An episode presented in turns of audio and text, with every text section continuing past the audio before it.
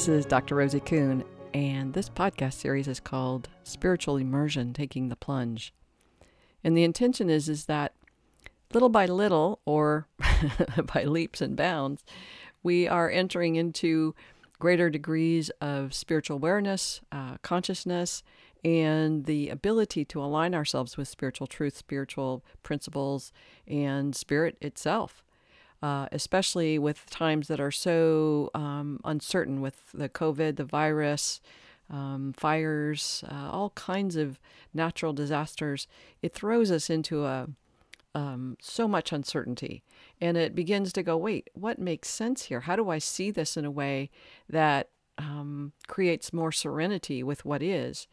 Uh, as opposed to just continually darkening our days and darkening our spirits.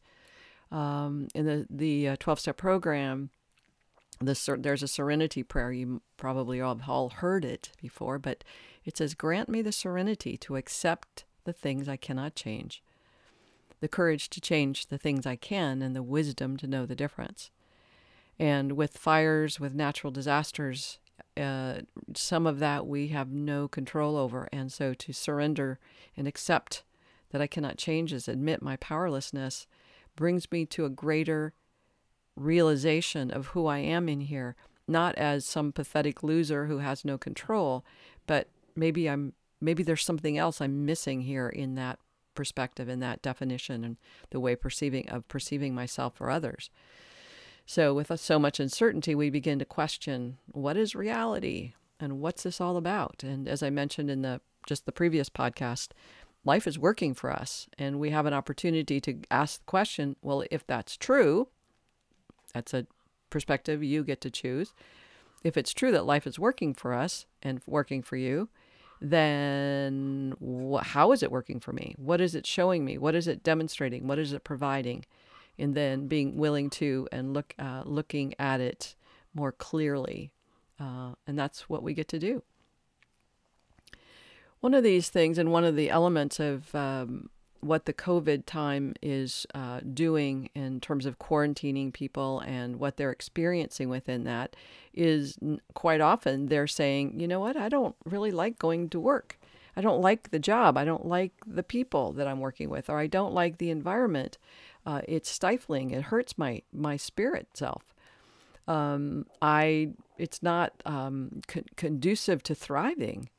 Um, I'm putting in the hours, but it doesn't make me happy, and it doesn't bring fulfillment. And so I come home stressed and with nothing to contribute to my children and my partner. And um, this is, I would say, ninety percent of my clients come in with this level of um, dis-ease with their work. And in fact, the study shows that probably eighty percent of the people on the planet hate their jobs. They don't like their jobs. And, you know, we can rationalize and go, well, if there's that many people who hate their job, I'm just one of those, and I'll just keep doing that because that's what the majority of the people in the world do. Or it's like, wow, do we really need to do work that we hate? Do we really need to work at places that aren't fulfilling and maybe hurt our souls or hurt our sense of self? Uh, working with people who diminish us or disrespect us or don't see us for our value? Do I really need to do that? And and it's a it's a huge question. And I would say, like I said, ninety percent of my clients are questioning their reality of, well, what's mine to do?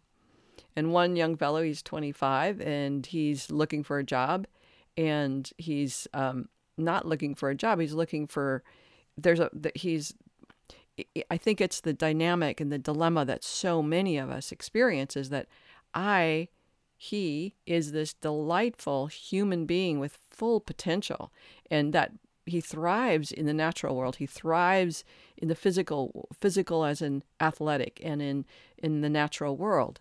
And when he's outside and he's participating in nature, that's when he's his happiest and most fulfilled. And uh, when he's trying, and I've got that in air quotes, trying to fit in, uh, he's not happy, but he's struggling to fit in because that's the model of our paradigm, is you're supposed to fit in. You're supposed to want to work at a bank, or you're supposed to want to be a lawyer or doctor or something fantastic, uh, again in air quotes. And so he's trying to fit in uh, because that's what he thinks he's supposed to do. And the element of that is, I can't make money doing what I love. That's a big uh, conversation that so many people are having in their heads. I can't make money at this. And whatever this is, uh, the truth is you can if you want to.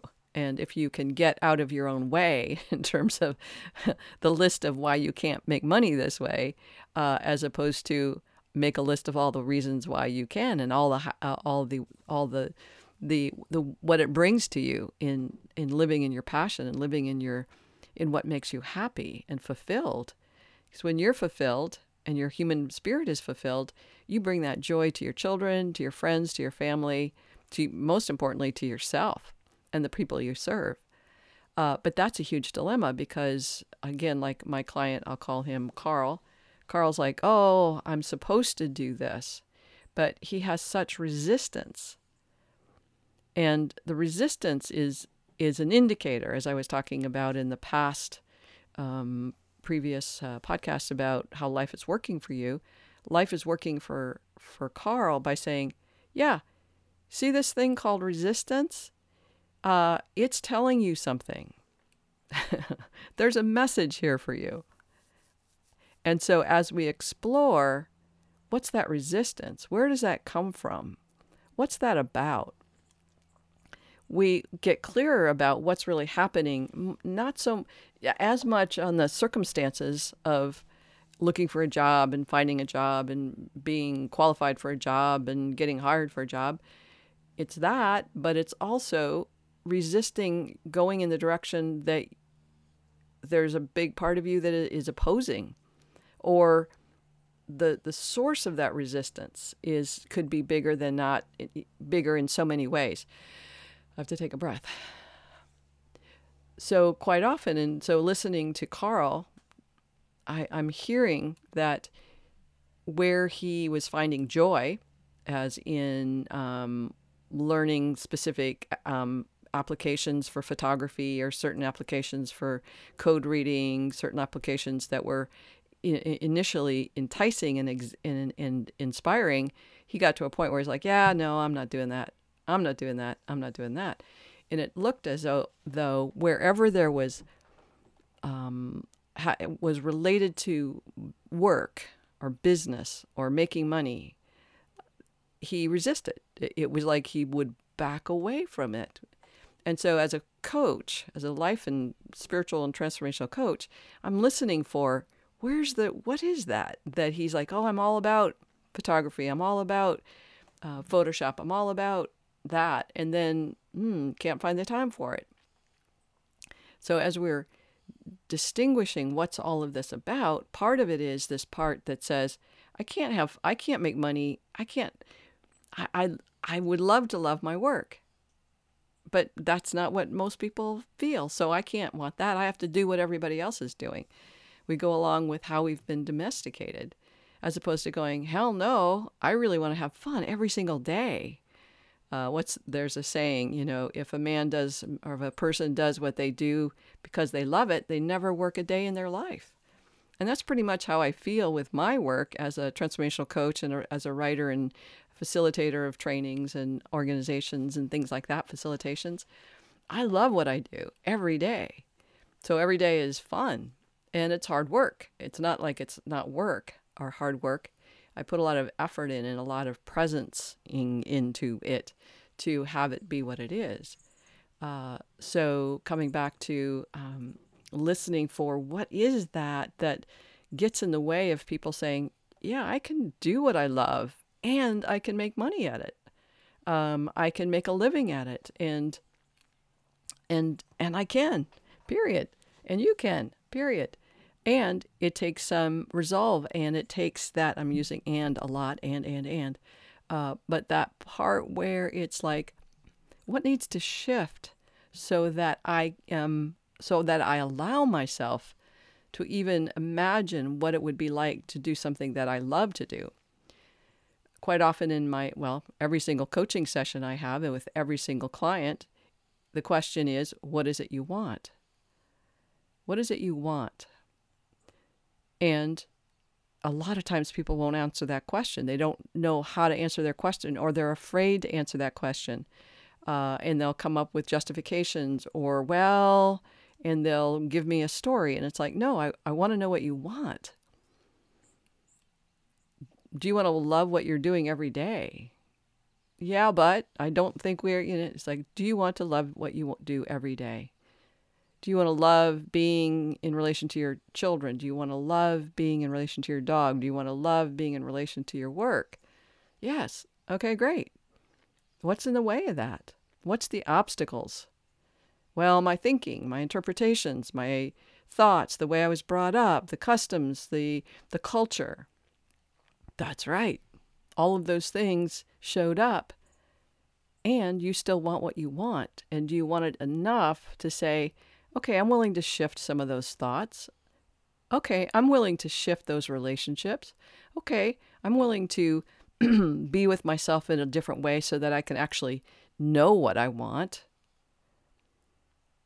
Those are big questions for people, honest to God. I mean, that's why that's why people hire a coach, but hire somebody that can say, what is it that's in the way? What's the obstacle? And are you willing, are you, do you want what you want enough that you're willing to make some shifts and changes and willing to practice something different? And most importantly, are you willing to train yourself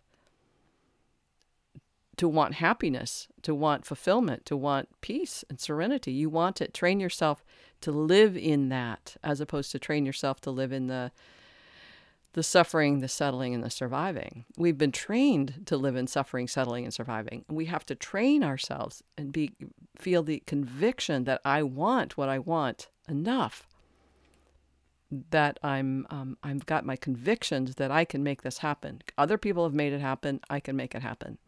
And that's what I want for you. That's what I want for you. So um, however you want to go about that, if you want it for you, I just uh, ask you to be curious about watching yourself. How much of your time are you spending feeling bad, um, complaining, uh, worrying, being upset, feeling guilty or shame, um, uh, negative, dismissed, disrespected, uh, abused, violated? How much of your time is being spent in that? And to what degree are you ready to move out of that into something else? And uh, when you're ready, it's a great time to call a coach. And that doesn't have to be me. It can be anybody. And if you feel like you prefer to work with a therapist, I totally, uh, uh, totally, totally appreciate that, and go for it. If you have some substance abuse issues or other addictive patterns that you want help with, there's the twelve-step programs for everybody. And that's a great fellowship for support in all ways. All right. I think that's it for today. I want you to have a great life. I want you to love what you do every day. And I want you to prosper and experience the abundance of what occurs when you love what you do every day. That's what I want for you. All right. Big hugs. Bye for now.